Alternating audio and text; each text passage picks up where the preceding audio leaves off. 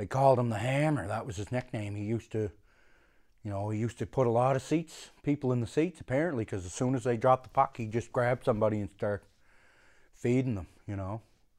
And he was drunk on the ice a lot, is the stories I hear.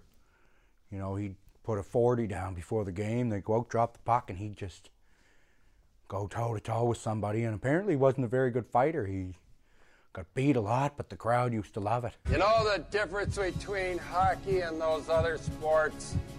You gotta be tough to be a hockey. I idolize Dominik Hasek. I played goalie because of Dominik Hasek. My life in hockey has been started because of Sabres hockey. I didn't need playoffs this year. I wanted it, but I didn't need it. But when you screw up for the fans as much as the team has over the last like five years, and just don't hold yourself accountable, I'm sorry. I'll hang up and listen. I'm sorry. Welcome to Two Goalies, One Mic, an in depth look and behind the mask conversation about the greatest game on earth, where everything goes and nothing's off limits. Now I'll tell you something about this guy. This is only three minutes, eh? Whammo!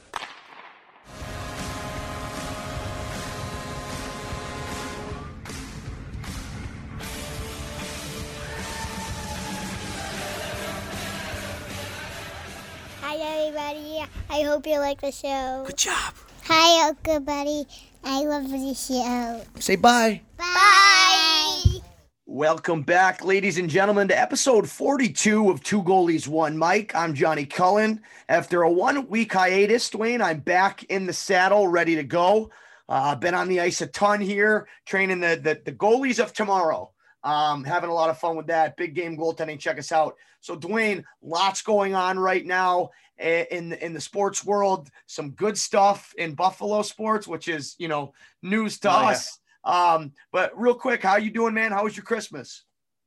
Man, it was not too bad at all. Um, you know, got to I spent the night at my parents' house, my my dad and my stepmom's. Uh, spent some time with the family, socially distanced and everything with uh, other- members of the family that we would normally spend it with, and It was uh, different this year, wasn't it? slept and relaxed.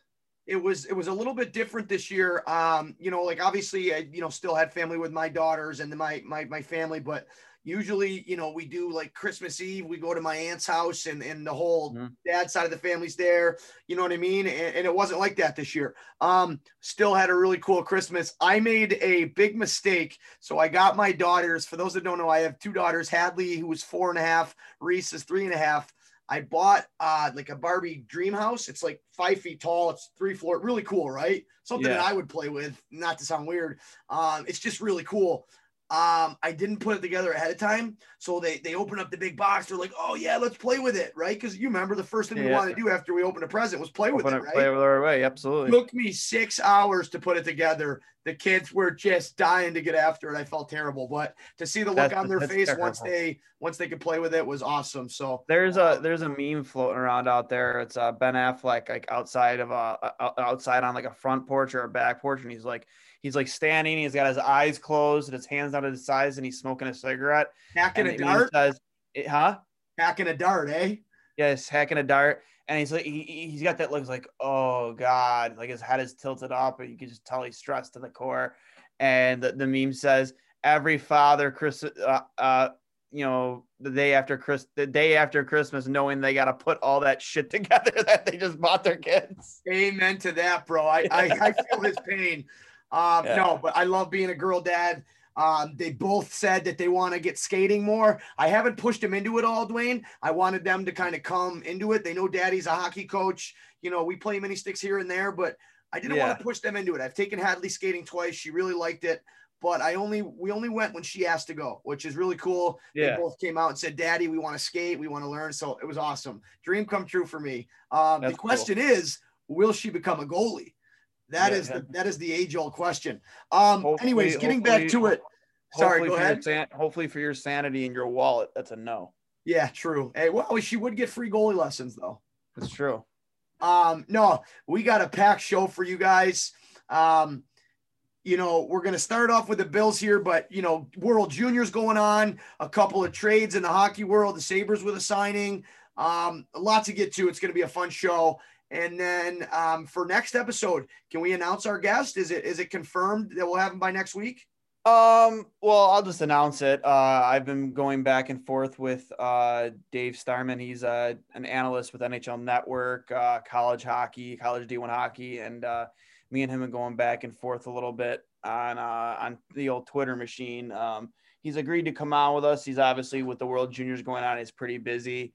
Um, he did respond to me again this morning to let me know he hasn't forgotten about us and that uh, once things calm down a little bit for him, he'll get a he'll get a, a, you know a time and date set for us. So excited to talk to him. You know, you can see him on NHL Network just talking about the tournament, which is pretty cool. I was actually tweeting at him while he was live on TV, and the second it cut to commercials when he responded. Love to love to hear that. I had a similar situation. I, I trained um, Owen Parker, Bulldog's son, and um, I'm a big Bulldog fan. I don't like Schopp that much. Uh, I was in the car today, and Who Bulldog, uh, he, he went on this awesome rant, this interaction with a fan, really wholesome stuff. You know what I mean? Bulldog's great at that, as we saw with your call, right? Like he really cares about the, the fans and the listeners, and Schopp doesn't. If if Mike Uh, Schopp if Mike Schopp was there that day when I made that phone it. call, I, I, he would have he would have cut me off 30 seconds in. and called you an asshole. Uh, Yeah. no, but Bulldog's the best. He had this rant during the middle of the show, went to commercial. I just fired off a quick Twitter messaging saying, Hey, Bulldog, you're unreal. You're everything that's good about sports journalism. That story almost brought me to tears. Keep doing what you're doing. The guy's such a class act. He responds to me during that same commercial break. Hey, I appreciate, I appreciate it. Thanks, bud. Yeah, Just little he's a good stuff like that. You know what I mean? He's the best. His He's kid. Owen, um, somebody that you know we're hoping to have on. He said he'd come on later after the season. He's up for the NHL draft. He's playing out in uh, New Mexico, Albuquerque, the new NHL team. Uh, friend of the program, big goalie, giant goalie son, great Yeah, people. giant goalie son. I, the one quick thing about um, Dave Starman, um, he was a scout for the Toronto Maple Leafs uh, And the for five years, and most recently the Canadiens. I didn't know that. I've been Yep, he was listening to him. I knew he was involved with USA Hockey. He did a bunch of, excuse me, a bunch of stuff with them.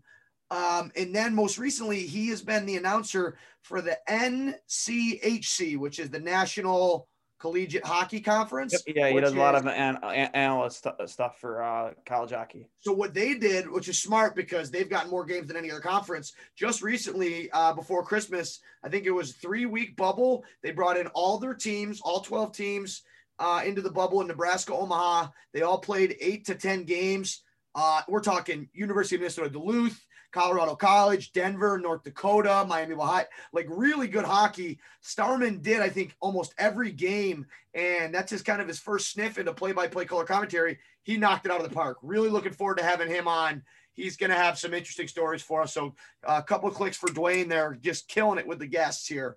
Um, so let's get into it here. Um, really excited to talk World Juniors. Before we do, I think we'd be remiss as Buffalo sports fans if we didn't talk about the Bills' uh, string of success, their big win last night, or by the time this drops, two nights ago, um, primetime football. It- It's been forever since we've had like one or two games primetime. We've had four since week 13, and the Bills have done so well.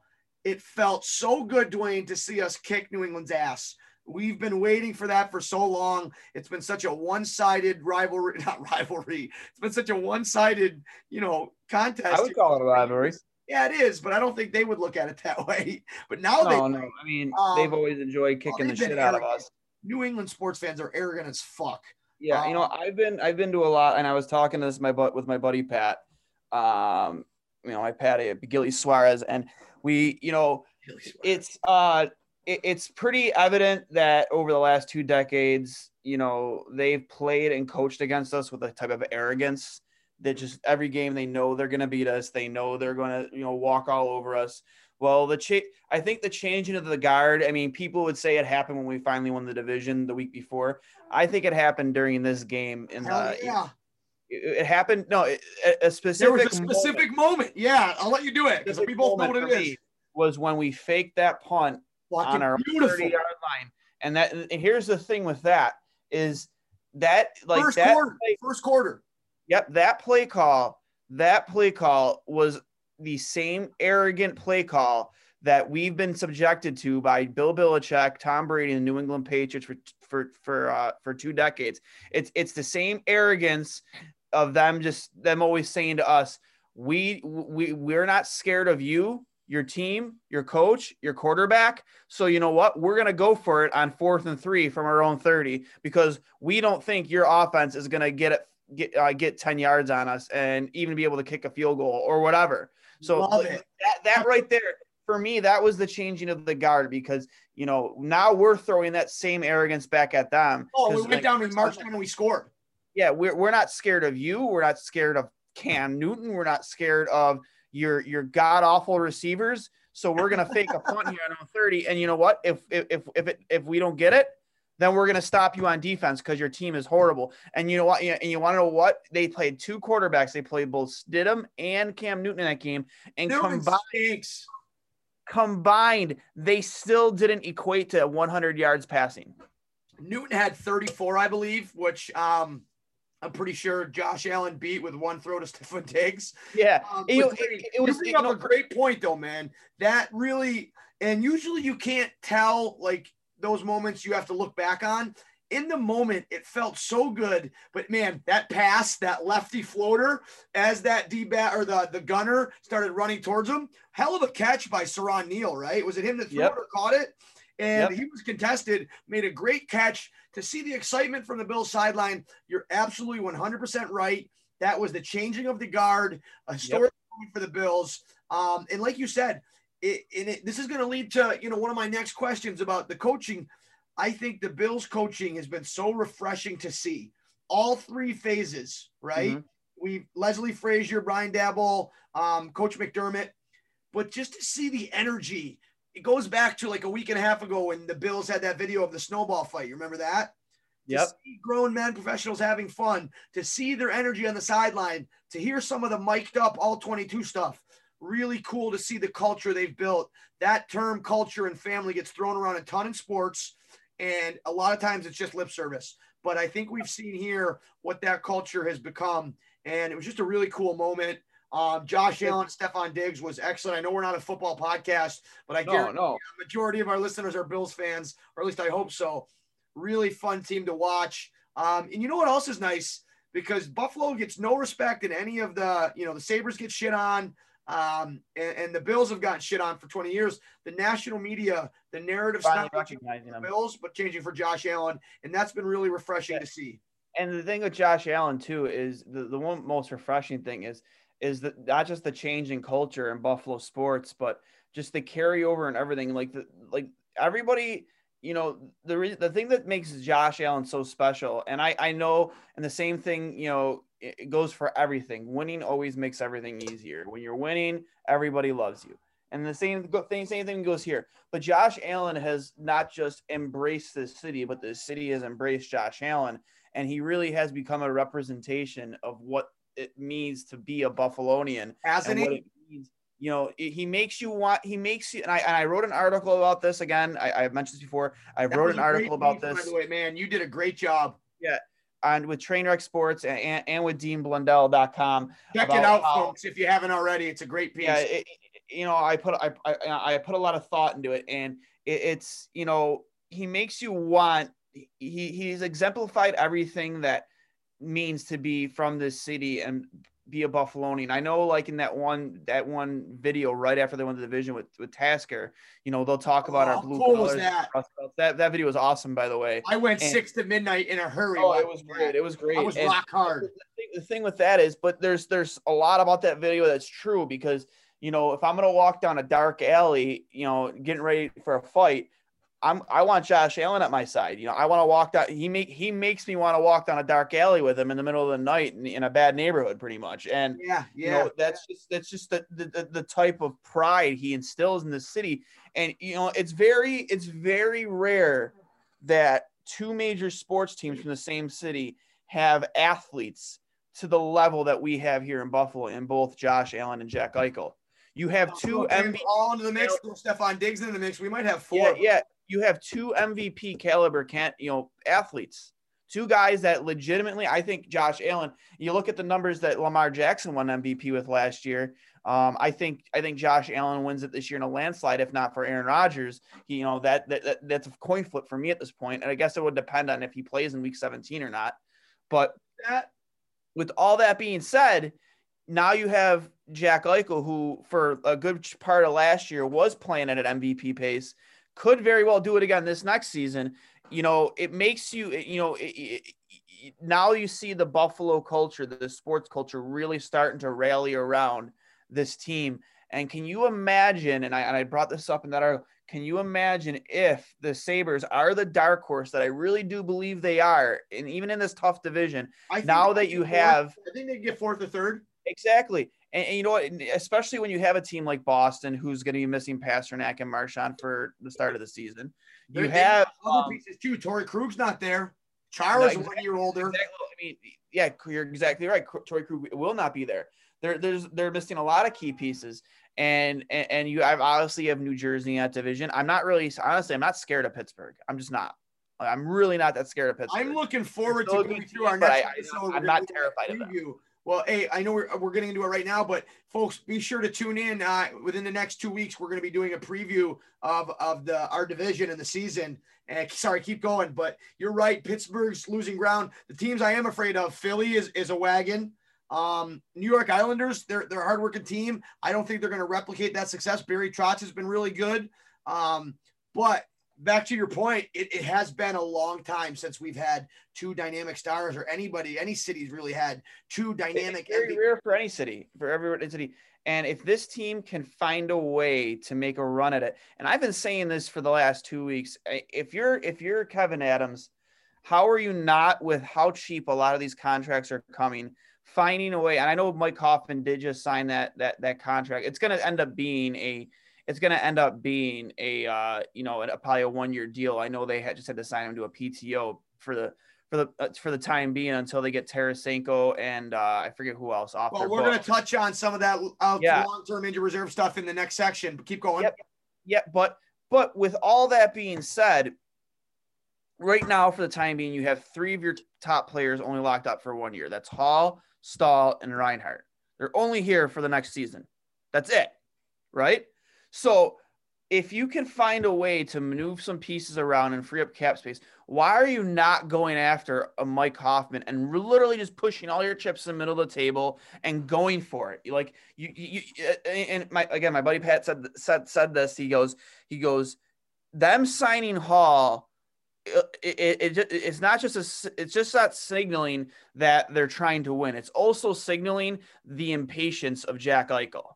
He's like he's getting impatient with the progress of this organization and this franchise, well, and that's also floating a, around about three four months ago. That pissed me yeah. off. But yeah, you know what I mean. Like, so like they need to make that move. So why would you? Why just stop there? Why just stop there? Why not just go after him, Mike Hoffman?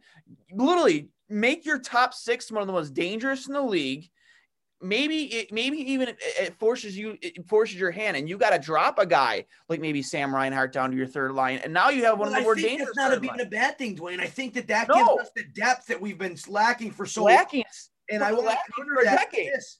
You brought lacking for a decade. You brought this up off the air, and I know we're going to get to it later, but I have to bring it up now. You were talking about off the air uh, situation with Pat Kane in Chicago, them going through a rebuild, them losing Kane now with the announce or sorry, Toews now for long term. Um, they didn't really give any details. They said he's had some kind of illness or injury that you know is, is he's not feeling right. Um, so he's gone now. And they, they talked earlier about how Toews and Kane were pissed about Crawford being let go. Seabrook, Seabrook and, and uh, Duncan Keith, you know, are in the back nine of their career. I still think Duncan Keith can play, but he's a step slower if Pat Kane becomes available, um, I want you to talk about the article, but just to th- float this out there, I know it'd be tough to make the cap hit fit, but one player that comes to mind, Jeff Skinner for Patrick yep. Kane. The contracts, I think Jeff Skinner's around nine mil a year. Pat's about 10 5. Even if we had to make one more deal to make that fit, they're the same position. Dwayne, bring me through that article on the athletic and what you think would happen there oh, excuse me. Let me uh, bring it up right now. Um, so yeah, John Vogl said like- that if there's a year where you're going to bring in a Pat Kane, this would be the year. They're missing Jonathan Toews for who knows how long. Right now, just training camp. But if whatever this illness is, I mean, I mean, I, I coached a kid a few years ago who was having the same symptoms, lethargic, you know, had no energy. He ended up having diabetes, and they once he got on insulin, he was fine. I mean, who knows? That could it could be something like that. It could be something much worse. We don't know. God, I God, I hope it isn't worse. I hope it isn't serious because I love watching Jonathan Toews play. He's a phenomenal player to watch. But that all being said, um, you know what, you know what would it take to bring to bring Patrick Kane to Buffalo? You know, especially where in, in a situation in, in, Chicago where they're tanking without actually tanking because you don't have Kirby Dach, you don't have you know you're oh, you don't Kirby really have a number not long term. I think he's going to be out for two months. But you're right. It could still in a shortened season. Like I mean that that's a long time. That, you know, that, just, that's a. I just feel like he's one of the only few bright spots on that roster. For fuck's sakes, they traded for Nylander. He was playing top top six minutes last year uh, until they realized he's a crow. But let me. So you asked the question: Would Skinner and a second rounder do the trick? Even a first rounder? Fuck. I, I agree, man. Like I'm, I'm, I'm looking up. I, I apologize. My freaking internet here is absolutely horrendous. Well, hey, well, you bring that up. I'll just really quick. I want to make a note. So Pat Kane is signed through 22, 23. So that means this year and then two more years on top of that. His cap hit and actual salary is 10.5 million. All right. So his base salary is 2 million, uh, total salary, um, you know, another seven on top of that or seven five. Anyways, the way it's structured with signing bonuses and everything, his cap hit is 10.5 for the next three years. Okay. Jeff Skinner for those same three years, 9 million, 9 million, 9 million. So there's a deficit of 1.5. And when you talk about 1.5, fuck, throw in Girgensons, right? And then go in and bring in somebody else. But I'm just saying, it's not that unthinkable. So I'm sorry. You you ready? Would you? Oh, well, would you even? I, I know they're in desperate need of a goalie, and I don't know what their goalie pipeline looks like. Would you give them a UPL for Patrick Kane? Uh, well, what's the deal? What's the official deal? UPL and Skinner. Well, if you're, if you're, okay, if you're getting, what, what, did you say? What did you say Patrick Kane's uh, cap hit was? Ten point five. Okay, ten point five. So you're getting the Jeff Skinner contract off your books, which again, that's nine million. You're still you're still eh, taking on you're still taking on contract. Um, so there'd be a less term, obviously less term left in it than what Skinner is. Which yeah, is only two thing. more years. And I did. I'm not yep. a fan of the, the Skinner contract. I know he had a down year last year. Well, I just yeah, I think his best too. ceiling, Dwayne. I think his best case scenario, his ceiling is 30 goals. I think that's the best he's going to do. I think if you're getting 30 or 35 goals a season on Jeff Skinner, it's a win at this point. Oh, that's what I mean. That's best case scenario. When we see worst case scenario, what do you have last year? Like 15, 20? Yeah, you're going to see guys that are getting paid that kind of money who aren't going to put up those kind of numbers, you know. But I think we all know why Jeff Skinner struggled so much is because he never had a true centerman. He had Mojo, you know, Marcus Johansson. Who Listen, we can make all the excuses we want. I'm just saying yeah. Skinner oh, no, or Hall or Kane over Skinner is such a big upgrade. Oh, absolutely. I'm from that contract. He won the Hart Trophy. He's got how many? He's got three cups. So to answer your question, Chicago Blackhawks net depth chart is very thin. Malcolm Subban, who I played against in the OHL, and I beat him twice, not a big deal. Um, Collin Delia is their number two. I know they they talk very highly of the organization of him. He hasn't done anything in the league in spot mop up duty. He's been very average, very hit or miss.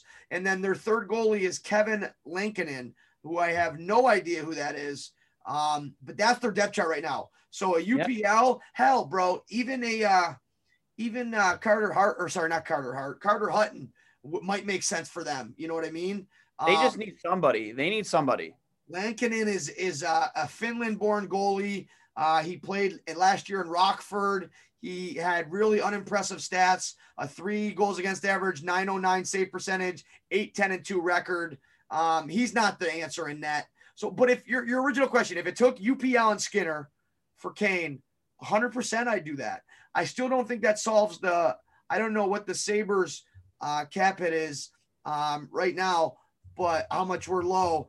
But what is, uh, what is the article about for for people that have the athletic that can read it? Who is it by? And what's it about? It, might have just been, it might have just been a tweet. I don't know with maybe his athletic, you know, some, something to do with athletic, but it was just him essentially just going on about um, about this. This is if there ever was a time to bring Patrick Kane home to Buffalo, this is the time. And he's not wrong. Like, well, he's hey, not hey, wrong at all. Hey, we have three and a half million dollars of cap space right now. Yeah, and you know what? And I, I've been on and I've been on this this boat the whole since free agency started. You have two guys out there, def- even if you don't go get Pat Kane, you have two guys that are still available out there that would help this team immensely on their blue line and both Travis Hamonic and Sammy Vatanen. Um, I don't think they would cost you much more than that, you know, especially if per, you know it's speculated that Mike Hoffman only might only get four million dollars out of this deal with St. Louis. That's might where he might max out, which is insanity to me. So You know, they, let me ask you this before we get into Hoffman and some of the long-term injury reserve stuff and what the Blues are doing and, and the Tampa Bay Mhm. Lightning are doing. Before we move on from what we're talking about, back to what we were talking about with the Bills and their success, right? And you got to remember, the Pegulas are getting a lot of credit for what they've done with the Bills. They're getting shit on for what's going on with the Sabres. Obviously, it comes down to winning. When you win, like you said, it makes everything better. All right. True. But the one difference to me, and I want to tee you up for this, all right. The Pegulas, when they took over the Bills, they they hired Sean McDermott. They hit a home run. He is up for coach of the year this year for good reason. He is one of my, you know, even as a hockey coach, I, I I watch his interviews. I see how he deals with his players. He is a genius when it comes to creating that culture. He's very good with his guys. I love what he's about. They knocked it out of the park with their first hire, which doesn't always happen. Obviously, we've seen with the Sabres. And then with the GM, all right, they get rid of Doug Whaley. And even when Doug Whaley was here, McDermott was making the decisions in that first draft, which set us up for the future, getting trading that. I know it turned out to be Patrick Mahomes, but I don't think if Patrick Mahomes came in, it, it might not be the same. You got to remember he sat behind Alex Smith. But my question to you is this, Dwayne. They knocked out of the park with Brandon Beane. They knocked out of the park with McDermott. You go to the Sabres now, all right? And they've gone through three GMs now, three head coaches. What is what's the difference? They're the same people, two different sports. Both were in bad, dire straits when they took over. What is going on there? Why are they so good with the hirings with the Bills and so piss poor with the Sabres? Do you have Well- any answer for me? well, first off, I mean, they I think personally they got kind of lucky with the Bills. I mean, I know people Hey, like to as much as you on can say that, that was a good fucking hire. Oh, it was. It was. I here's the thing. I don't think Sean McDermott probably gets a, a head coaching job, and this is nothing against him. If the Bills don't hire him that offseason, I don't think he gets a head coaching job. There were a lot of other guys up for jobs that off that postseason. I think Sean was more or less, I don't want to say cheap, but he was also safe. And there was already a relationship there. He already probably had a plan place with Brandon Beane, bringing Brand because the, the head coach came first, and then it was Brandon Beane, I believe, um, if I'm not mistaken. Yes. So we hired Sean McDermott, And then the and he was with Doug Whaley for an off season. Yep. And then we ha- we hired Brandon Beane, I believe, you know, at the be right before the next season, or um, you know, in that in that window. So Doug Whaley was there for one draft with Sean McDermott. I believe we terminated him shortly thereafter and hired Brandon the Bean before the next season started. I could be wrong. I think that's what it is. You're right. It was right after. It was right after the draft. Right, like right after the draft, we utilized all the research that Whaley and his team did for that draft, and then they canned him. They shit canned him right after. That's when that epic picture of Whaley and Tim Murray sitting at a bar together came to fruition. Somebody, I forget, I don't know what bar it was at, but they, I don't know if you ever saw that. But uh, somebody was sitting at a bar and they looked down to the other side of the bar, and there, and lo and behold, is both Doug Whaley and Tim Murray, both Oh, freshly I remember fired. that. That is right next to each classic. at the bar. Can. And to be honest, yeah, and which is wild to me that you would you would not. I mean, only in Buffalo, right? You would see like a picture fucking, like that's like a comic book strip. That's like a movie. You don't see It- that it, shit. it was it was crazy, but uh, yeah, um, I think that they get they found they. they they got lucky. I mean, I'm not, I'm not. That's not taking anything away from both of them. They are both more than qualified, but they got lucky. Now with the Sabres, I think that the whole Pat LaFontaine experiment blew up in their face. I know there's been a lot of speculation around what really went wrong there. I thought that they had the right idea in the beginning with Pat. I think that they were just too hands on with what they wanted to get done, or maybe there was some discrepancy between Tim Murray and Pat. I don't know. I don't think there was good communication. I think you're right. no, I think that too. But that And then is- you hey, go- not to make an excuse. I think communication is such a huge part of the job. You look at McDermott and Beane. I think part of the reason for their success, yes, they worked together in in Carolina, but you got to believe that when the Pegulas brought McDermott in, they had to have asked him, you know, hey, what do you think? What guys do you think are out there? And and, and you got to think that he he thought of Brandon Beane. But real quick, going back to your original point, saying that the, the you know the bill if he, if the Bills didn't hire him, he wasn't going to get a job. That year, he interviewed. So in 2017, in January 10th, uh, Sean McDermott interviewed with the 49ers because they, they just fired Chip Kelly. You remember? All right. They ended up hiring Kyle Shanahan and, and general manager John Lynch. Obviously, it worked for them because they were in the Super Bowl last year. I know they've kind of had a down year this year. They've had injuries all over the board with Jimmy Garoppolo. But I do want to push back on that. I think McDermott was up and coming, and I think you know he comes from that Andy Reid coaching tree back in Philadelphia where he started. I do think he was closer than than you made it out to be. But your point stands tall. The Bills were the first to give him a sniff. Uh, two days after interviewing with the 49ers, it came out that he was signing with the Bills. So, sorry, I just wanted to make that known. But my point is this, Dwayne, they knocked it out of the park with that hire. How can you be oh, yeah. so good and get it right with that first hire with the Bills and yet go 0 for 3 with both coaches and GMs with the Sabres? With that being said, I do love Ralph Krueger and I think he's great. It's too early to say with Kevyn Adams, um, but I do like what I see there. Hey, let's remember, me and you were both hard on the Kevyn Adams signing. I know that I like the guy personally because of what he did for me, getting me into Sabres camp, but that still didn't say anything about what he was going to do. You know, what are your thoughts yeah. on that? Why have they been able to strike out so much with the Sabres hires? Well, with Dan Bylsma, uh, when they hired Dan as the head coach, I think he was more or less riding the coattails of you know, winning a cup in he Pittsburgh. Walked into a great situation in Pittsburgh. Walked into a great situation. That, centers of the league. That team, that team, was in its prime when he won that cup. And then somehow Crosby and Malkin down the middle. You had a bunch yeah. of good other pieces. You Jordan had uh, Chris Letang playing his best hockey. Mark yeah, Andre Fleury was a stud. That year, I think it was what 2000. I want to say 14. 15 yeah some of that and then but they were dude they were they would win with fucking me behind the bench buddy yeah you know what i mean exactly with us behind the bench with that and with that being said you know you see that resume oh he's got a stanley cup recently he coached guys like crosby and malkin he's coached superstars so he must have without even knowing that you know in the background of it all you know with crosby and malkin there was a lot of disdain with between Bylsma and those guys and there was there was rumors that um he would like Malkin wouldn't even speak to Bylsma. Like there, yeah. there was a lot Rick, of there was a lot of too. Rick Tocchet was an assistant coach there, and a lot of people said that he was doing a lot of the like he was pretty much the de facto coach there, and that says a lot about Dan Bill being a pants shitter. It, eh, but why do yeah. we hire him? I get he was a like I remember when we hired him, people loved it. And I don't know if it's because he's friendly with the media. Obviously, he's working for NHL Network and spot duty and you can't trust everything you hear. But remember, everybody had a stiffy over that hire at the time. Yeah, we all thought it was a great hire. I I was, I was indifferent about it because I thought just that. I think you're hiring him because he's got the cup, he's coached those guys. But how, for, eh, the question you should ask is, why did you lose your job from such a perfect situation? That's the question they should have been asking when they hire. That might go to an experience when it comes to hiring in that situation.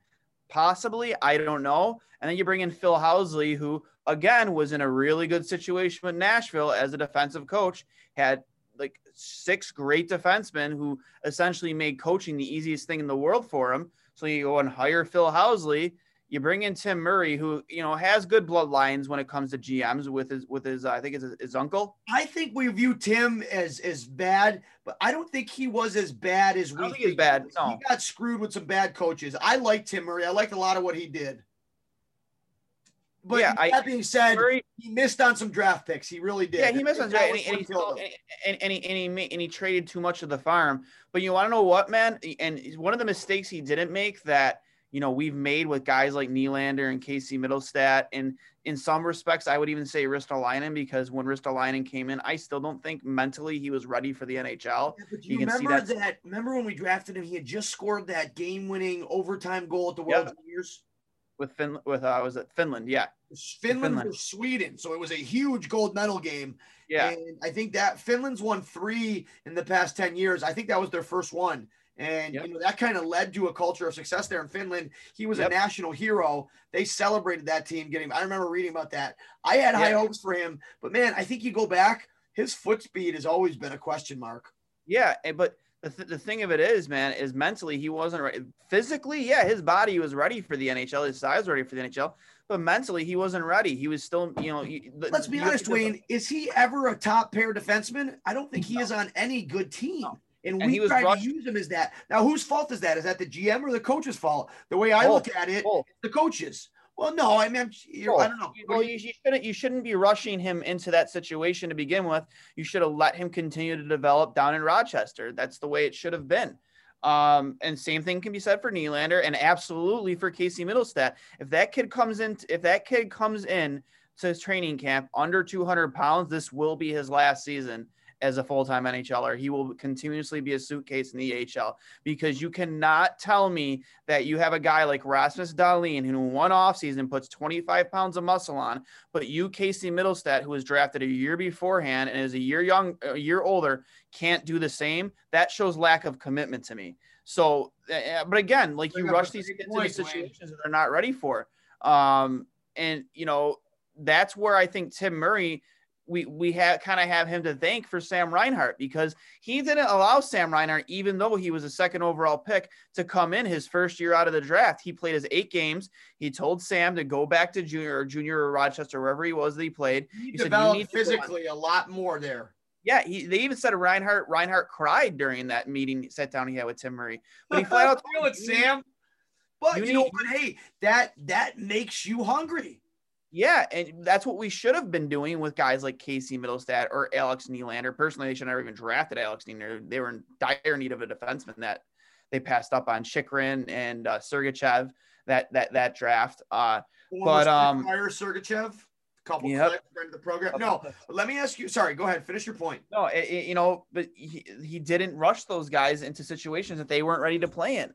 And or you know, the, with Sam Reinhart, and you know, have him to thank for that because now I think Sam would even, if you were to ask him honestly, he probably would thank Tim Murray for not putting him in that situation because the team was because the team was desperate for for scoring. The team was desperate, you know, to for something exciting in this organization when they drafted him. And I they do. I remember going to games like the, the the year we drafted him. I still have a shirt. They were like independent vendors were selling Sam Reinhart shirts already on the streets. You know what though? It comes back to my question, and I just read a really interesting article about Doug Whaley, somebody that's been thrown into irrelevancy. I think he works for like the Senior Bowl now for college football. Not to shit on a guy, but he talks about how you know he's kind of making excuses about you know hindsight's 2020s, but the Bills finally landed on the right mix in their front office and coaching staff, which allowed them to build this this all-encompassing product. Those are exact words. But here's the thing they mentioned that they before they hired McDermott, they hired they interviewed Adam Gase, Frank Reich, and Mike Shanahan before settling on McDermott. And Whaley points out that you know constantly when he was there, you know he was just drafting guys not for a set plan or a set system because there was different coaching changes between Rex Ryan and Doug Marrone. Um, so guys that can work in multiple systems. And what's led to success with Beane and McDermott is that they know what they've been, they know what they were looking for. In that consistency, I'll give him one shred of, you know, one, you know, benefit of the doubt that having consistency in what you're building and having a plan and having the, the job security to see that through. Because the hardest part about this is the turnover. If you have two shitty years, you're out of here. But you know, the, the, the Bills missed with with Rex Ryan. Okay. They missed with well, I don't want to say Doug Marrone because he had a couple decent years in Jack Jacksonville. I know they're shit now, but it just blows my mind. And maybe we're seeing the the turn with Kevyn Adams and Ralph Krueger. I really like Ralph Krueger. I really do. Um, and, and Kevyn Adams, as much as we shit on him in the beginning, he has done a good job. He's won a Stanley Cup as a player. Yes. He's been in the organization. Maybe we are seeing, you know, the same thing that the the the the, uh, the Pegulas got right with Beane and McDermott. Maybe Ralph Krueger and Kevyn Adams is the same thing. Do you think so, Dwayne?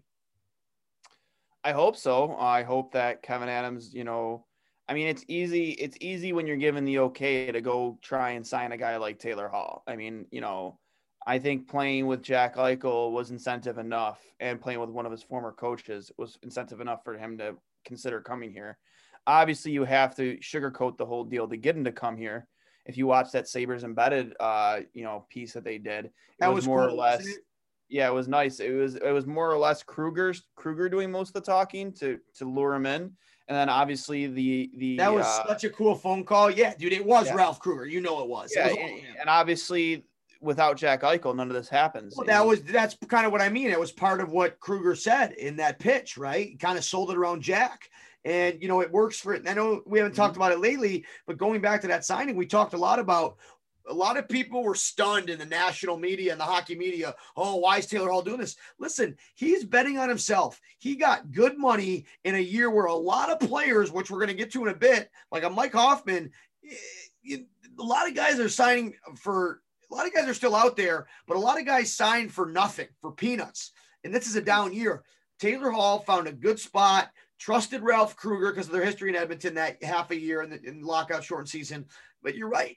Krueger was smart enough to dangle Jack Eichel and the, the idea of playing with him. And buddy, that's that's on him. I love that. Mm-hmm. So I, I, yes, back to my question. Do you think the Pegulas get a free pass with what they fucked up with the Sabres Eh, compared Oh. to what they've done with the I Bills? don't, give, I don't give them a free pass for anything because they've made the, the, this this organization for over a decade has been an absolute joke, and they've sat by and watched it happen. You, through all the firings, through the debacle with LaFontaine, the debacle with everything off the ice that they just you know threw to the wayside because you you, you take this city for granted and its love for its team and its love for hockey for granted. No, I don't. I don't give a pass on anything, and I refuse to until they right this ship and they improve the things that need to be improved both on and off the ice. And I will die on that hill. I don't care if I die on that hill alone. It's just the fucking way it is. Uh, with with his hire with Kevyn Adams, absolutely, I think it's been a good move so far. So far, it's been a good move. Only time will Uh, tell, right? Only time will tell. Yes, Eric Staal, great deal. Um, you know, Taylor Hall, I, I applaud that.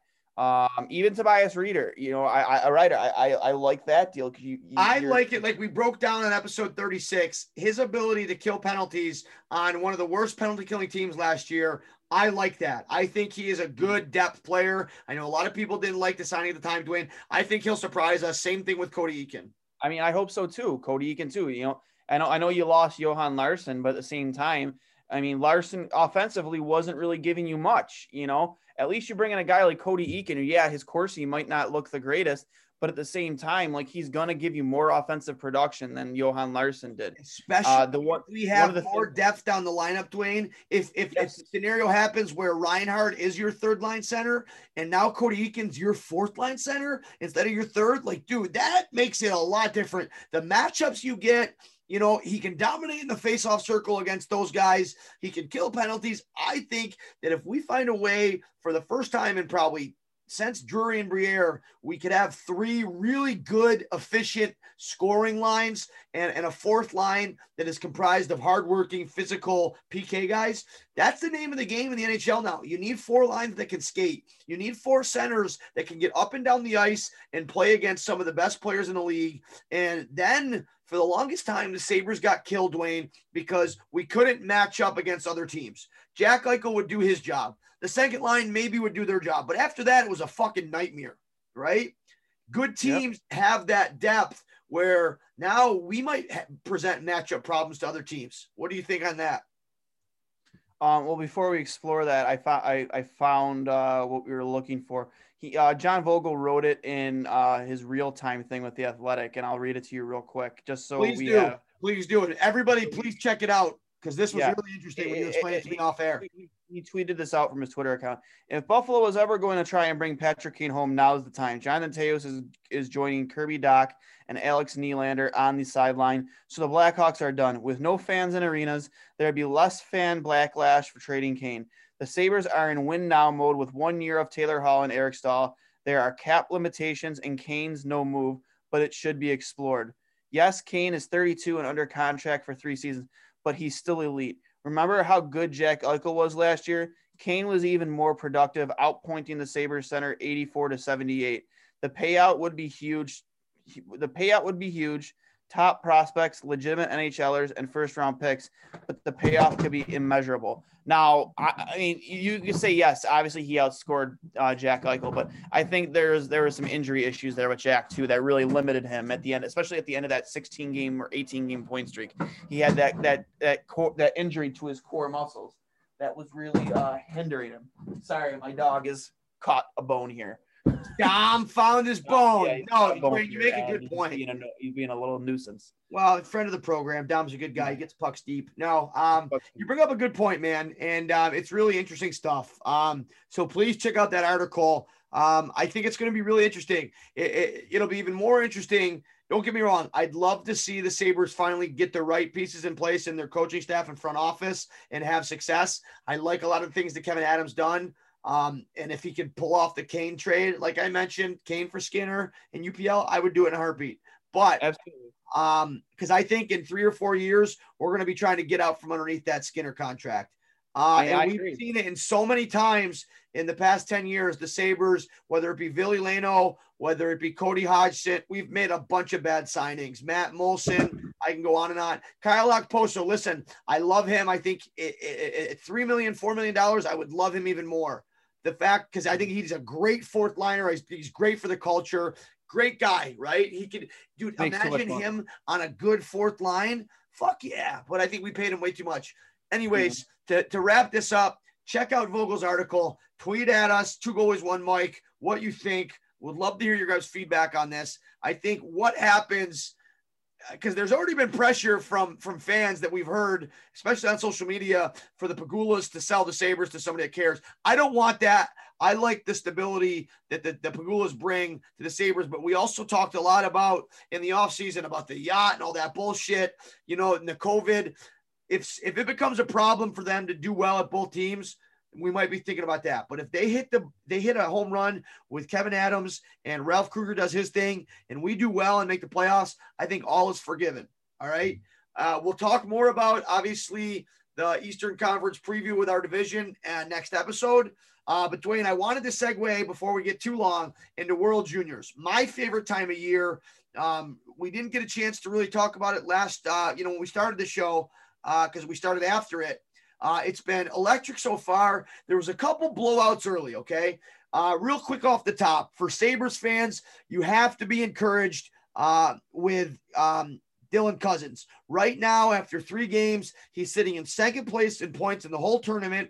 And the only reason he's not first is Trevor Zegras, a fellow first round pick from last year. I believe he was top 10. Um, Yep, he had a five point night, three goals, two assists, and USA's win um, tonight. Uh, sorry, uh, yeah, earlier today uh, against um, the Czech Republic. So Yep. those five points leapfrogged him ahead of Cozens, but Cozens is only one point behind. He has looked really good. Uh, I don't think we've talked about it. Devastating news. Kirby Dach obviously got permission from Chicago to play, and I really like that. I love when kids want to go back and play in this tournament, even after they've had success at the NHL biggest level. hockey tournament in the world. Yeah, and he obviously got hurt. I oh, we did mention it earlier, but Dylan Cozens, um, you know, he was originally the assistant captain. Now he's alternating the C. Um, a big role for him. Obviously, he won gold last year, but he's playing a bigger role this year. In three games, Dwayne, he's got four goals, five assists, nine points. You know what I like the most? I think it was in their first or second game. He picked up a point, a puck in the neutral zone, and the two defenders that were back checking were even ahead of him by a stride or two. Beats them both with wide speed to the outside. So That- quick. yeah, breakaway goal. Even though the goalie knew he was going to his backhand, he couldn't get there quick Couldn't enough. Love granted- that. Granted, granted that goalie, Cousin so far. granted the goaltending in that game was absolutely trash. Uh, that that Germany game. I feel bad for the guy though. You know what else are you supposed to do? You're missing your first off. You're missing your starting goal. You're missing three or four of your I think it was five guys at that point. five guys because I of think they were playing with nine forwards and five D. Yeah, so they were definitely and they played the day before, so they were they were breathing pretty heavily Well, in that they game. played a good game against Finland. They lost five to three, but they were in that game. Yep, and That's Then you back, to and they played back play to that. back. You know what? If you could go back as Germany, knowing what you know with what, what happened with the quarantine and stuff, you would have really liked to have the schedule that some of these other teams did by having that first game and then having a day off, right? Because I know they just got their players back today. yeah, and um, Well, it made a difference. They beat Slovakia last night. Yep. Hell of a Yep, game. Really Yep, quick. really quick. And that game, uh, Sabres, our second round pick, JJ Peterka, made an oh, he's played a great tournament. Tim Stützle has, has, has been their best player, but JJ's right there. And playing that much when you only have really two good players JJ made this awesome play in overtime that allowed Germany to have a sniff at the crossovers in quarterfinals. In overtime, gets the puck, makes a great feed across. They get the game winner. Awesome to see if you're a Sabres fan. And it's weird for us to say that we've actually hit on a second round pick, isn't it? It, it, it, it is strange, man. You got to remember, too, he's not the only second round pick we have in this. Team USA, Ryan Johnson, two points. I like him, Dwayne. I really do. He I do too. He's a few years away. Johnson's a few years away, but I think he'll be a nice piece a few years from now. Absolutely. You know who I haven't um, been impressed with is uh Samuelsson. Is that his name? Samuelsson. Yep, him as well. His boots uh, are too slow, man. I get that he's big. He's got a good stick. He plays with jam, but I think you look at the defensemen, the young defensemen that are having success. Mm-hmm. Quinn Hughes, Cale Makar, Rasmus Dahlin. What is the one thing they all have in common? They are elite skaters. What's the one thing that Ryan Johnson does really well? He's an elite skater. What does Samuelsson have? He's got fucking cinder blocks tied to his skates. Yep. Yeah, you couldn't have said it better than better, Cully. Uh, another guy that's kind of underwhelmed me. I know he had assist today in the first goal against the Swiss. Uh, Jack Quinn is a little bit underwhelming, but I think that's just that's just Tourigny just you know easing him in. He's not trying to ask much. Um, and this is also why that I don't need the head coach for Canada. Yeah, head coach for Canada, and obviously that's his head coach with the Ottawa 67s. Uh, you know, Bear. He uh this is why I definitely want Quinn to spend another year in junior if the OHL does indeed have a season because I I, I honestly I don't want to make the same mistakes with him that we've made with guys like Casey and Nylander in the past. Let him let him continue to play with honestly, in my opinion, the best coach in all of junior hockey. Tourigny, you know, his resume speaks for itself. Let him sit under, you know, underneath Tourigny for one more year. Let him get better on and off the ice, and then bring him to camp the following year. Give him a shot to make this roster. But right now, there's no reason to rush him. No reason. There's nothing. I mean, unless unless he starts lighting this tournament on fire, which I mean, with Ooh, the Jack roster that can't. Uh, excuse me. Jack Quinn, you're talking about? Yeah, Jack Quinn. Yeah, Unless I think 100 percent don't run. Yeah, he's not ready. Quinn, Cozens is ready. Cozens is ready. There's nothing more yeah, he can do. Put go back to last year. The people that wanted Cozens to play this year, I think we made the right decision. And to be honest, from where Cozens was when we drafted him to where Jack Quinn is, I don't think it's close. Well, it's close, but not as close as people think. I think Dylan Cozens is a lot was a lot more NHL ready, even though we didn't bring him up last year, than Jack Quinn is now. Now, with that being said, kevyn Adams saw something he liked in Jack Quinn. I hope that he develops, and I think that he can develop into be a good player. Your interview with Andre Tourigny was incredible. Um, yep. I mean, we're there kind of to talk about Marco Rossi because you know all all speculation kind of pointed to the Sabres going after Rossi. I like him. He played. He's yeah, on a so dog. I, I still like him. I thought he was the best two way center in that entire draft class, without a doubt. Well, it's tough um, to evaluate him in this though, buddy, because fucking Austria is so bad.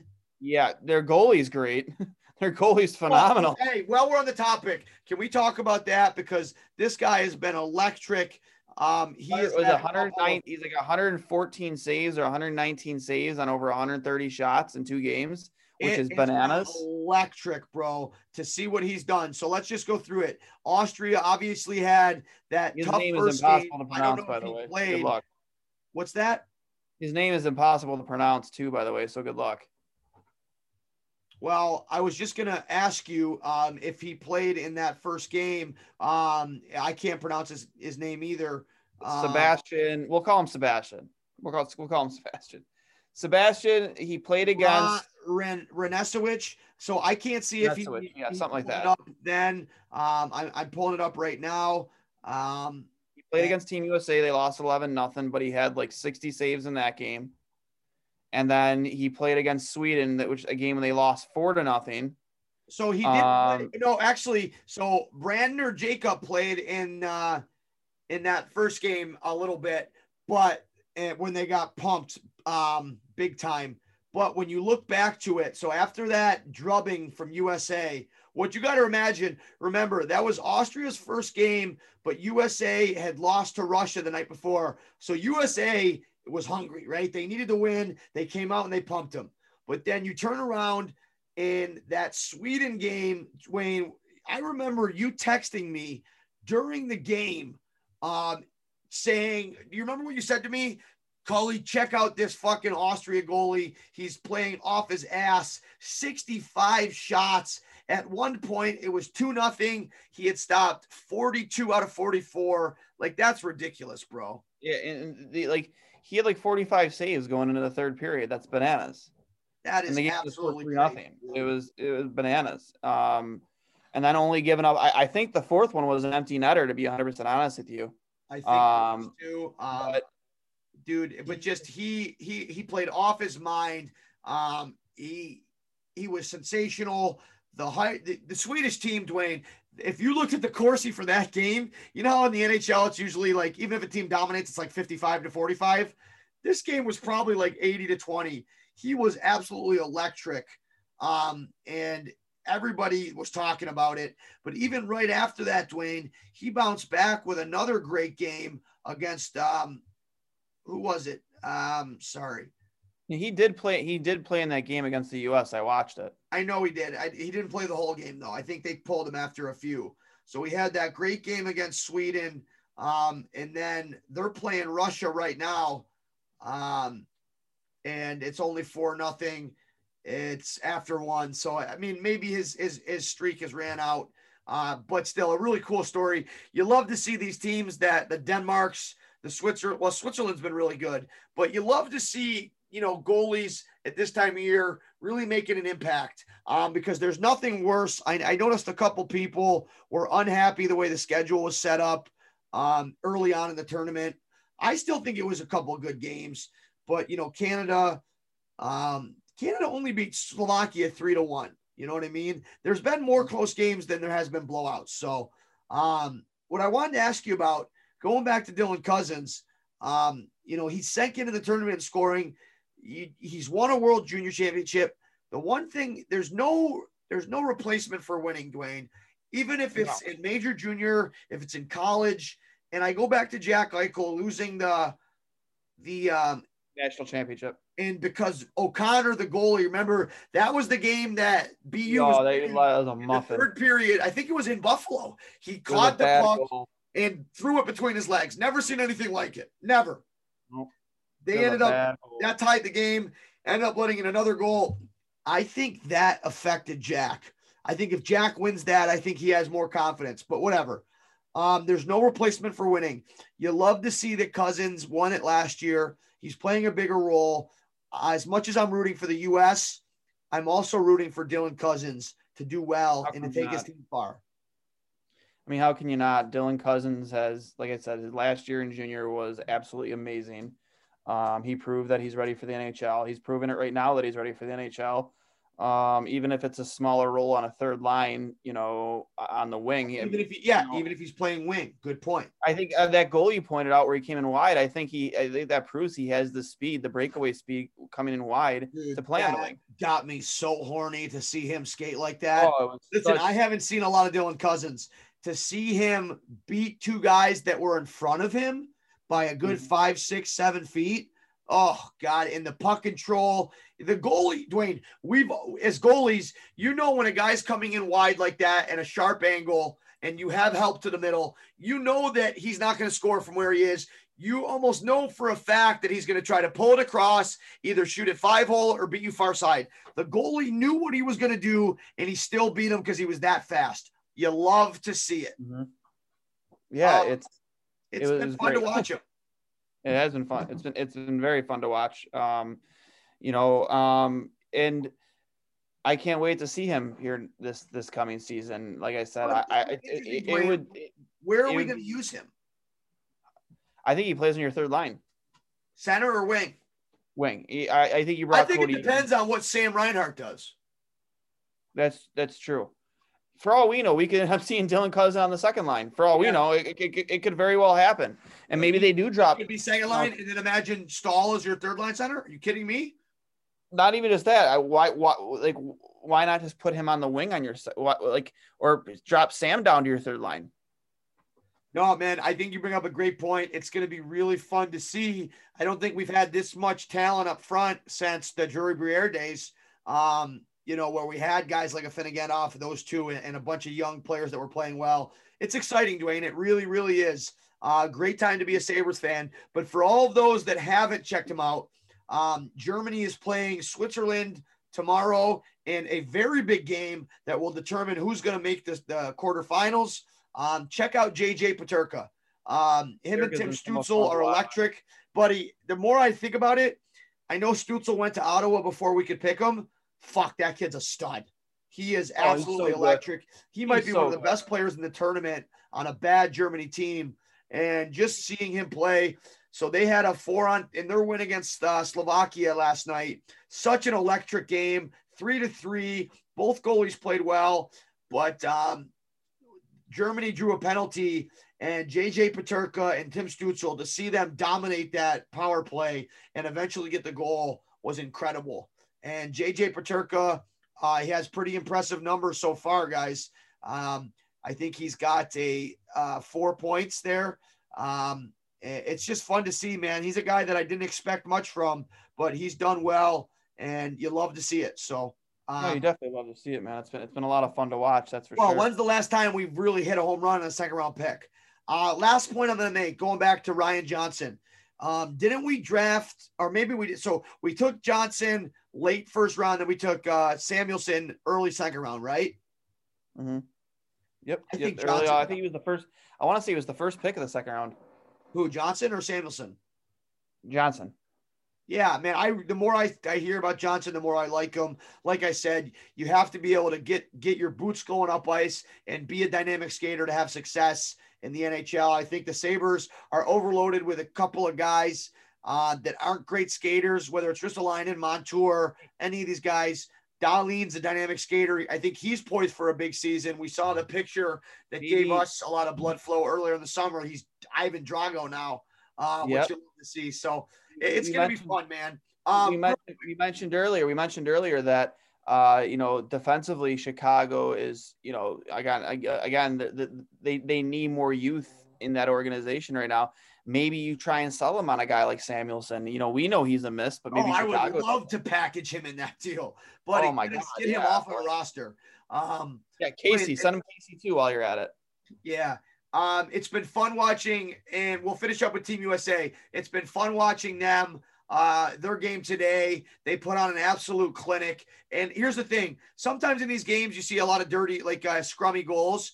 They, oh, I think the last goal, or there was one goal I think from uh, Boldy, Matthew Boldy, where he Matthew gets the puck on the side of the net, goes between his legs behind him, and and do such a pretty goal. That takes such a, a good amount of skill, and as a goalie, that's really hard to play when a player can pull that off. Um, Mhm. So check out the highlights for Team USA if you can. Uh, that'll be fun. Uh, so Dwayne, looking at it, okay, the USA put themselves in a good spot.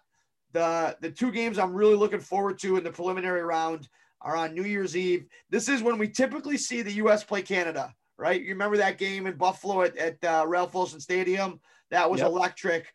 I think US and Canada had a streak of like 10 straight years they played on New Year's Eve. Um, Yep. So this New Year's Eve, USA plays Sweden. The winner of that will be in the top spot and um, their division, Division B. And Canada plays Finland. The winner of that will be in the top spot in Division A. So we have some really good hockey coming up.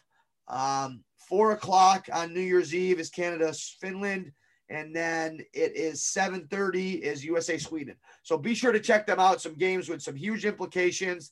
And then tomorrow, um, you have Russia Sweden at 7:30. That should be a good game. And even still, Switzerland Germany tomorrow at four o'clock. That has a game with a lot of playoff implications. And um, even the Czech versus Austria. If Austria wins against the Czech, they might sneak in.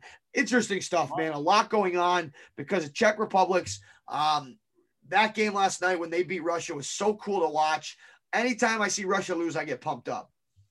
Yeah, I mean, how can you not love it? Especially that upset with the Czech Republic. That was a lot of fun to watch. Goalie played absolutely out of his mind. Yeah, he had a really good game. But he comes back today, and the USA absolutely Lays an egg. Lays an egg. him out of the net, Dwayne. I think he got pulled in the third period today. Yep, you did.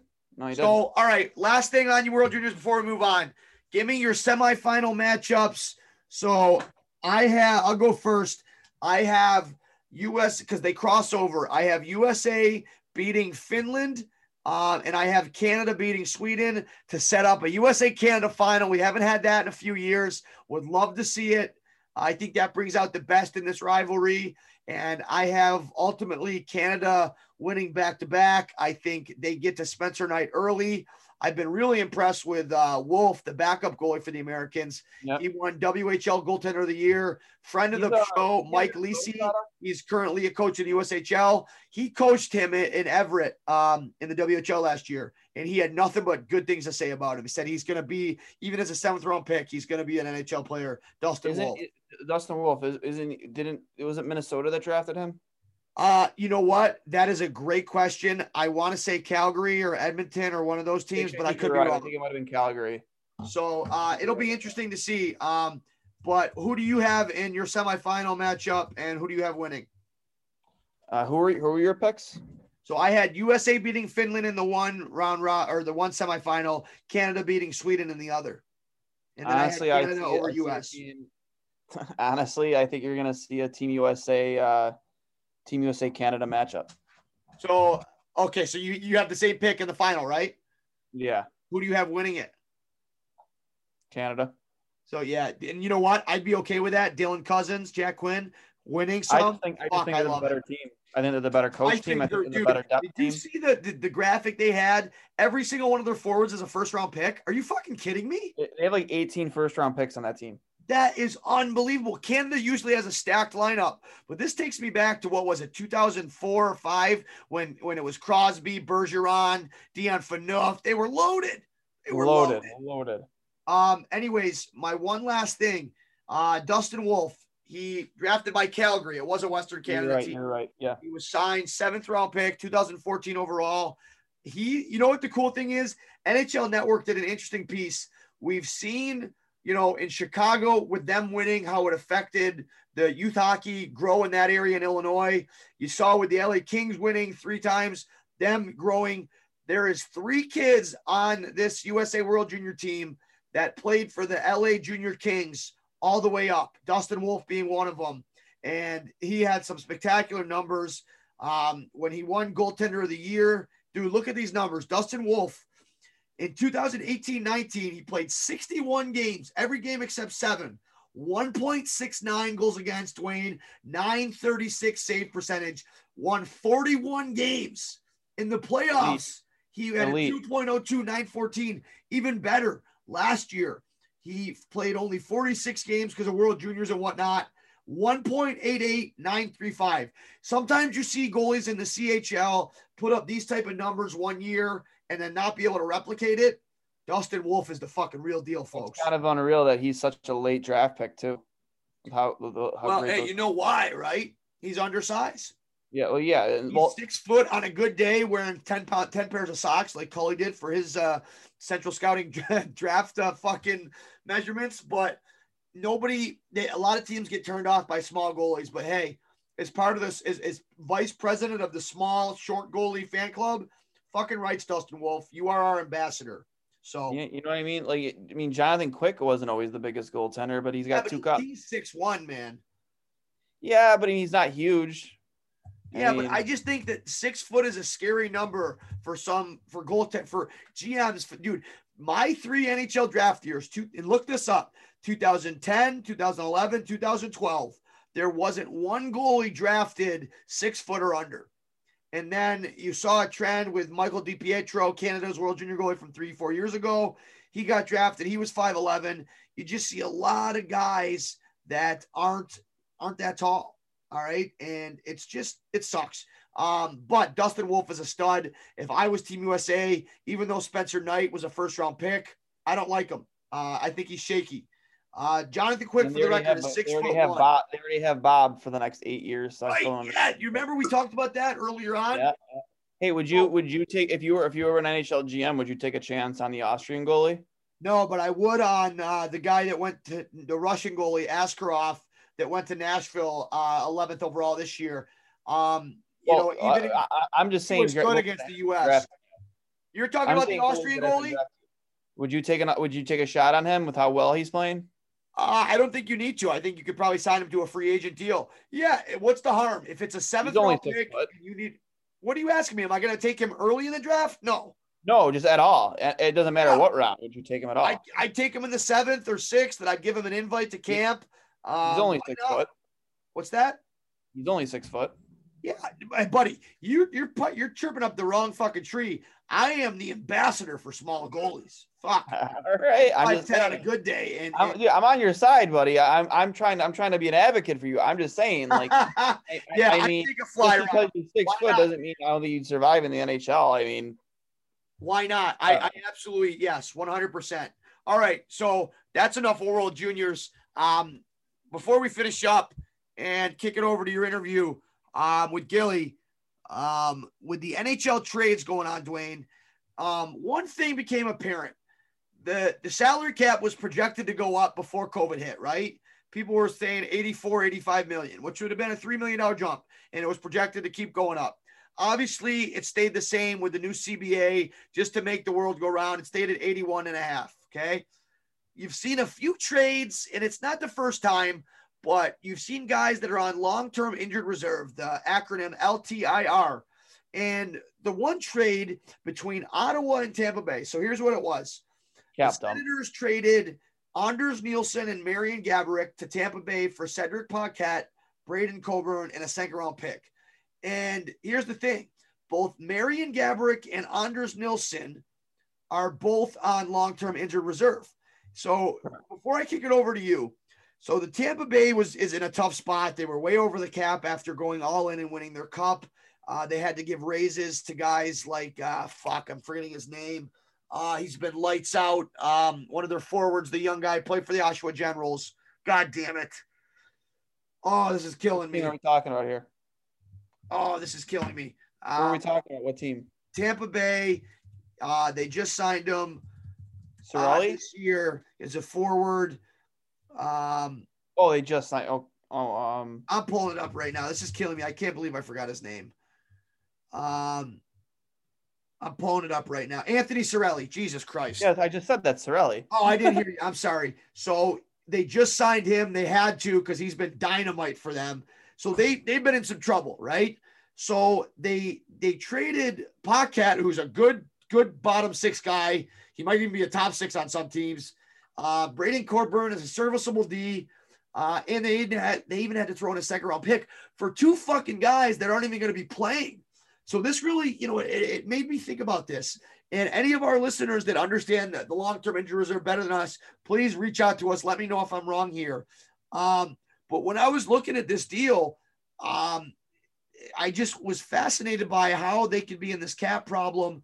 Uh, even with this deal, the Lightning at 12 forwards, 60 and two goalies, the minimum they need to have on the roster, most teams have 13, 7 and 2. Um, and this has guys like Kucherov, Gaborik, and Nilsson who are all on LTIR. Um, they're still at, um, sorry, when you include Kucherov and those guys' contract, they're 15 million over the co- over the cap. But Yeah, with those guys on LTR, they are still uh, well. Actually, they'd be right at the cap with no ability to move, and that's a problem because if anybody gets injured, the only person you can call up is somebody on the league minimum. Just what are your thoughts on that trade and the whole long-term injury reserve thing that we're seeing in St. Louis too? Well, I mean, first first off, it, really it's good for both sides because obviously you need a dump cap in Tampa Bay in order to get these important deals done. Um, Tom, calm down, buddy. Stop. Dom is active today. He's, he's, getting active right now. You know, deep. he wants attention bad. Um, yeah, but yeah, um, with uh, Ottawa too, like they have they have the cap space to work. You bring in two guys that can with Coburn and uh, Paquette who can contribute immediately. Um, they're a rebuilding team. They're a young team. Um, I don't I don't dislike those deals at all for either side. So is it a win for Tampa Bay giving up those pieces? Absolutely. the real had- piece to me is the second round pick, or sorry, I'd say actually it's probably even. The second round pick and Cedric Paquette are about even, right? Yep. In value. Braden Coburn, he's not a fast defenseman, but he played he played five, six minutes for them and he did okay. He's serviceable. Fuck, I take him over Montour and some of the guys that we have. Um, but he's not a stud, right? So who do you think won that trade? Do you no, think he's he's- because they're able to keep guys like Cirelli And I just wonder what the fuck they're going to do when Kucherov comes back. That's going to be interesting to me. That's gonna be interesting. Yeah, that's gonna be really. Well, isn't he done for the season? now that I don't know. Um, I thought he was done for the season. long-term injured reserve. Um, but hip issues, right? what's that? Hip issue, hip, hip hip issues, right? I'm not sure. Um, I would be interested to see because Yeah, he will not. Yeah, breaking Tampa Bay Lightning GM Julien BriseBois said Nikita Kucherov will have hip surgery and we will not be playing during the regular season. Okay, Dom, you need. but even Dom, figure it out, Dom. Fuck. Yeah, he's he's out. He's he's I. Every time Dom is active, I just think of that commercial with Dominik Hasek where he said, "Must see, must see." I feel like that's what Dom's saying in dog, a dog language. So yeah, my question to you is this: um, any of our listeners that could key me in on this information, what happens for the playoffs when the Lightning want to add Kucherov back to their lineup if they're right at the cap? Because man, he does. You got to you got to make that. You got to figure that out somehow. So the other figure that out somehow. Sorry, yeah, obviously you're going to have to probably make moves at the deadline. You know, with the expectation that he's going to be back in your lineup. Well, Um, here's another scary thought, Dwayne. You know what really worries me, and, and something I haven't been worried about because their owner's a piece of shit and everybody fucking hates him. In Ottawa, they have not, you ask everybody around the league, all of the guys at the network and everything, that the past two drafts for the Ottawa Senators, they have hit on not only their first and second round picks, because they've had a bunch. Uh, look back to this year, they had, I think, back to back picks, three and four. Everybody loves what they've done. They drafted Tim Stützle this year, who I think could be the best player in this draft. Uh, it- when when time comes, he's got that rare blend of you know power forward, but also skill and speed. They have drafted really well. They have so many prospects in the pipeline, and it makes sense for their owner because he's able to get all these guys in on cheap contracts and their entry level deals. But they've made some really good trades, bro. Ottawa could be scary. Now, the benefit that we have is that we're not in their division. Well, maybe it's not because I don't think they're going to be that good this year, but I do think they're going to surprise some people. Um, and when That we get Canadian back to normalcy, when they're in our division people. again, they could be a problem, bro. I mean, absolutely. I'm, I'm kind of glad that we're not. Well, I mean, I'm actually disappointed that we're not playing. eh, We're not, in our normal division because I want. I love nothing more than playing Toronto and embarrassing them. Stuffing it up the Leafs hoop. Absolutely. I, I I wish we could play Toronto, but hey, now that that gives us an opportunity to just do it in the playoffs and upset them in the playoffs. So I don't Well- want to get back into what the Sabres will do. I want to save that for next episode going through our division. Uh, please tune into our next episode. That I think that'll be electric as we get closer to the season here. We'll be about a week away when we drop that. We're going to go through each team in our division and the path that would lead the Buffalo Sabres to the playoffs and break this god awful fucking drought. Um, the Bills did it. It's our time, Sabres. Anyways, on that same note, though, um, one of the biggest surprising things, and you texted me a couple days ago, or actually, I think we talked on the phone. You said, Hey, I would love to see Kevyn Adams sign Mike Hoffman, right? And Yeah. I wasn't sure where he'd fit, but you made the point, and I'll let you elaborate on it, that he would fit in great and make our depth even better. Where did you see him fit in with the Sabres? Oh, on your on your second line, hands down. I think you, you could easily sell him. You, you mean you could sell him on the potential of playing with Jack Eichel and essentially the same same reason Taylor Hall wanted to come here to to to get a have a career season and get paid on this next this next contract. This is the whole re- one of the bi- bigger reasons why I think Taylor Hall's here, regardless of where that next contract is, whether it's with Buffalo or some other team. Um, I think you to bring in a guy like Mike Hoffman, you just like Patrick Kane, you find a way to move around numbers to make it work because you know you have these guys on one year deals with it's very you know you, you don't know if they're going to be here past that year so just push all your you should just be pushing all your chips into the middle of the table and going for it now especially when there's the opportunity to sign these guys at such cheap deals So with with Hoffman, he ended up a lot of opened a lot of eyes in the league because he signed a PTO, a professional tryout contract. And what that means basically is there's no set contract number until he makes the team. And here's why it's interesting. St. Louis Blues, um, they have two players right now with Tarasenko and Alexander Steen on long-term injury reserve that Yeah, have cap hit stuff there. implications, right? Here's the shitty part. We saw Tarasenko have to bow out uh, in the playoffs, and that really hurt the Blues. You saw it. He was a big part of their cup run. He, I think he's probably he was they didn't have any big stars. I know you talk about Pietrangelo and Parayko, Ryan O'Reilly, but Tarasenko was their big skill guy and was a big reason why they beat Boston. You take him out of the lineup with his shoulder injury, they fucking were not the same team. Here's the shitty not, no. part. Tarasenko's first surgery on that labrum AC joint, which is always tough. I had a couple buddies I played with um, that had their careers ruined because of that injury on their shoulder. His first surgery wasn't successful, so he's going back under the knife. Uh, I think he's having his surgery uh, in November, uh, and they won't evaluate him for five more months. Okay, so but here's what's interesting. Okay, on the blue in the Blues perspective, um, a lot of people were asking why would uh, Hoffman sign up for a PTO. Um, a, training camp PTO allows the player to participate in all training camp activities, but does not create any exclusive rights of negotiation. Hoffman will remain able to sign a contract with any NHL team during the PTO while is it effective. The, PP, the PTO expi- expires at the end, end of training camp. But what's fascinating about this is the Blues let Pietrangelo walk. They obviously brought in Torey Krug to fill in that void, right? Um, But Mhm. with Tarasenko, I, I think his money comes off of their cap once the season starts, which is Yep. why this this move makes sense, right? They don't have the money to sign uh, Hoffman right now. Um, he put up 29 goals last year, guys, in 69 games, and a dog shit Panthers team. And Dwayne, that's what I liked about your comment. This guy can fucking play. So Absolutely, it's just yeah. going to be really interesting how, you know, you think about Hoffman on Ryan O'Reilly's wing. Fuck, dude. So it's just how is this going to work out?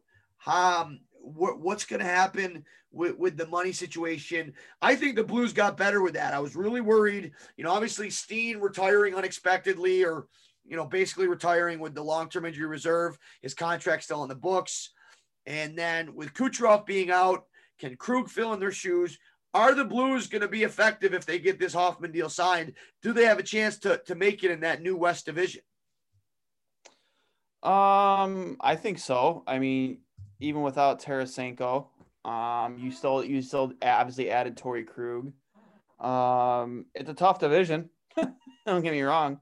It's going to be difficult, but um, yeah, I, I don't see why they can't. If that, as long as they get strong goaltending from Benner, um, and they don't really too fall off defensively. I mean, So- granted, Pietrangelo's you're losing your captain, but at the same time, you're getting you're getting such a dynamic defend defenseman who can move the puck like Torey Krug.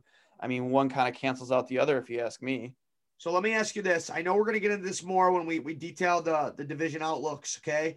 But I think St. Louis got real lucky. There was a lot of talk between St. Louis, Dallas, and uh, who's the third team? Minnesota. There wa- they weren't sure who was going to be in the West and who was going to be in the Central, right? There's a couple conflicting reports. The NHL came out in St. Louis, even though Dallas is farther west, St. Louis is in the, the West and Dallas is in the Central. All right. In the West, you have Anaheim, Arizona, Colorado, Los Angeles, Minnesota, San Jose, St. Louis, and Vegas. So immediately, Vegas is very good. Colorado's very good, right? Correct. Outside of those two teams, man, like the only other playoff teams in that division were fucking, I know it was expanded. Arizona lost in the playing round. Minnesota lost in the playing round. San Jose missed. Anaheim missed. LA missed, right? Correct. So I think that St. Louis is in a good spot to come out of there. I think easily they're in the top four. I know Arizona made it past the first round, but fuck, they're very limited. They're they're with all the ownership issues. I don't know. I think St. Louis um, actually, as much as their travel is going to be worse going west all the time, I think they they did it really well for themselves being in that division. Because you look at the Central, Carolina, Chicago, Columbus, Dallas, Detroit, Florida, Nashville, Tampa Bay.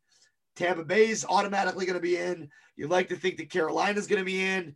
Dallas is going to be fuck. You have Tampa Bay and Dallas, the two the two final teams in the same division. This is going to be a really interesting year, Dwayne. Next episode is going to be really fun to do, man. I look forward to it. Yeah, man. And um, you know, just like obviously, guys, uh, make sure you check that out and make sure you subscribe to us, obviously on Apple Podcasts, Spotify, or wherever you listen to your podcasts. Um, we have a lot of great content coming at you uh, in the next few weeks. A lot of great guests. Um, you know, or just check out our previous episodes. We just recently had on both Rick Vive and Pete Blackburn. Uh, Blackburn Dynamite in particular was a dynamite episode. Hey, if there's one regret I have, Dwayne, it's that I, I I couldn't make that episode because I was coaching. Um, Pete Blackburn's fucking electric. You knocked it out of the park with that episode. That was so fun. I wish I could have been a part of it. So I look forward when we have him back on because that was such a good episode. Yeah, over five thousand views uh, for the video itself, or actually, you know, just just in the uh, actually no seven thousand over seven thousand. I apologize over seven thousand, which is good for us. You know, that's a good that's a good that's a good day. Um, but and that's not even just just considering the audio, which was again the the whole episode itself was a ton of fun. Um, but with that being said, man, um, obviously we have part two of this uh, episode.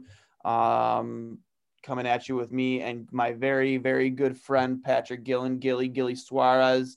Buddy, uh, I did I didn't know Gilly coming into this, Dwayne, but I, I was able to listen to a little bit of it, guys. This this is a fucking electric 45 minutes. So I know this ran long. Give this a fucking sniff because these guys, uh, I hope you guys follow through and create your own podcast because I know I'm gonna be a fucking natural. avid listener, man. He's an absolute natural. He's got a lot of great insight when it comes to hockey. Uh, he still played. We still play together. Uh, we have a lot of fun. What position is he? Uh, he played forward growing up, but he's my defenseman in men's league. Uh, Isn't it amazing the, the bonds that you create with your defenseman as we get older? You really love he's a not good much of a defense. He's not. He's a great, great, great hockey player, but defensively, he's not much of a defenseman. Oh no! I he, swear you, Gilly. I'm sorry. He's usually when they're when they're when they're coming into our end, he's usually dogging it back across the red line still. So um, hey, one last note. One last note before we drop it to you and Gilly.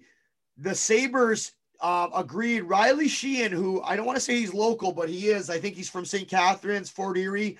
Uh, he's my age, Dwayne. I skated with him a lot growing up. We played one tournament together in the Chowder Cup back in 2007. Um, he was a first round pick. He played in the, the Golden Horseshoe League for the um, St. Catharines Falcons, which was interesting because he was a first round pick to the OHL. He surprised a lot of people when he went the NCAA route um, and he played for St. Catharines Falcons, which I know you're familiar with them uh, in the Golden mm-hmm. Horseshoe League. So when I was with the Ice Dogs, we played in the same rink. And fuck, he was better than half of our team, but he was playing junior B to maintain his NCAA eligibility. I think he went to Michigan State. I could be wrong. Um, he played NCAA, um, and it was just interesting uh, because you know what um, the Sabres signed him to a um, a PTO. Yeah, a PTO. So it'll be interesting to see if he makes it. Kevyn Adams said no, actually Gilly Gilly has a really really funny story that he leaked out on his uh, Twitter account today about uh, something that happened with him and Riley Sheahan at an OAR, uh, OAR concert. Oh, back. I can't. Hey, can't wait for you guys to hear that. Please stick in for this last uh, half an hour with Gilly and Dwayne. Dwayne, I was wrong. He went to Notre Dame, but um, you know what? If he can add a depth piece, awesome. Even if we get him on a two way contract, even better. But Kevyn Adams said he's a veteran. He's been in this league. He's a very good face-off and penalty kill guy. Depth your bottom six. Yeah, but when you look at it, the fact that he's a good penalty killer, that can only help. So if that creates competition in the bottom of our lineup, which we haven't had, I know people were upset with Larsson moving out, but when you bring in Cody Eakin, Rieder, and maybe Riley Sheahan, you want competition in the bottom of your lineup. You want guys being able to fight for ice time, right? So it'll right. be interesting. One last question, Dwayne, before we kick it over to your interview. Do you have you heard anything uh, with the defenseman um, Pilot Pilu Lawrence Pilut. Yeah, is he gone for sure? It's very very quiet on that in that front. Uh, I haven't heard anything about that. So, any of our listeners that have any inside scoops on on Lawrence, please let us know. I'd love to hear it. Dwayne, great episode. You fucking killed it with Gilly. You guys are great. I look forward to having him on our show soon. But um, keep us posted here if you guys decide to kick off your own sports show. I think that would be electric. You guys are great together, and that was a, a lot of fun. So um, any closing notes here before we get going? Uh no, guys. Just uh again, just listen to part two of this episode. It's we had a lot of fun and stay tuned for some great guests. We'll be back next week with episode 43, the old Marty Baron classic, when we go through the 2021 season preview detailing the Sabres path to the playoffs. For Dwayne Steinell, I'm Johnny Cullen. We'll see you in the new year. Yes, sir.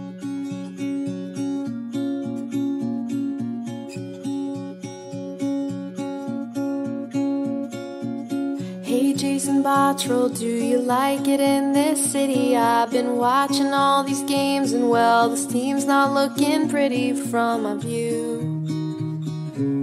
The spotlight shining bright on you to make a move. Hey Jason Botterill, I'm sure things are not that easy, but your answer to our scoring woes was Johansson and VC. Well, it's true. Without Jack Eichel, we'd be screwed. What would we do? Oh, you gotta do something. Oh, you gotta do something. Oh, you gotta do something. Oh, you gotta do something. Gotta do something. Hey Jason Botterill, that O'Reilly trade was rough. How could you think that Patrik Berglund and Sobotka were enough? It sounds insane. But I hear O'Reilly's doing great, so they say. Hey Jason Botterill, I just hope you have the answers, cause our ring's starting to look and feel just like the Florida Panthers, and it's tough. It's a situation where this sucks. Enough's enough.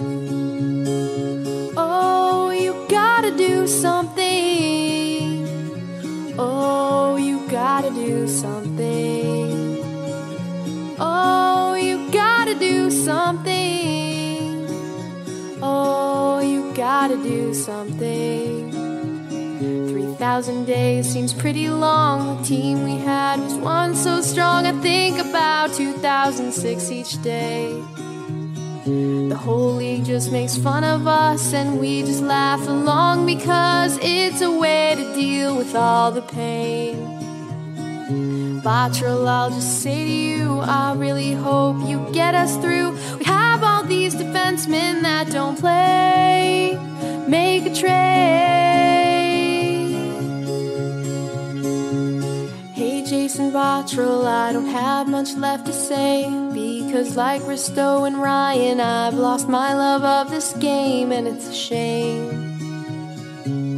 At least we have the Bills to play postseason games. Oh, you gotta do something. Oh, you gotta do something. Oh, you gotta do something. Oh, you gotta do something. Gotta do something.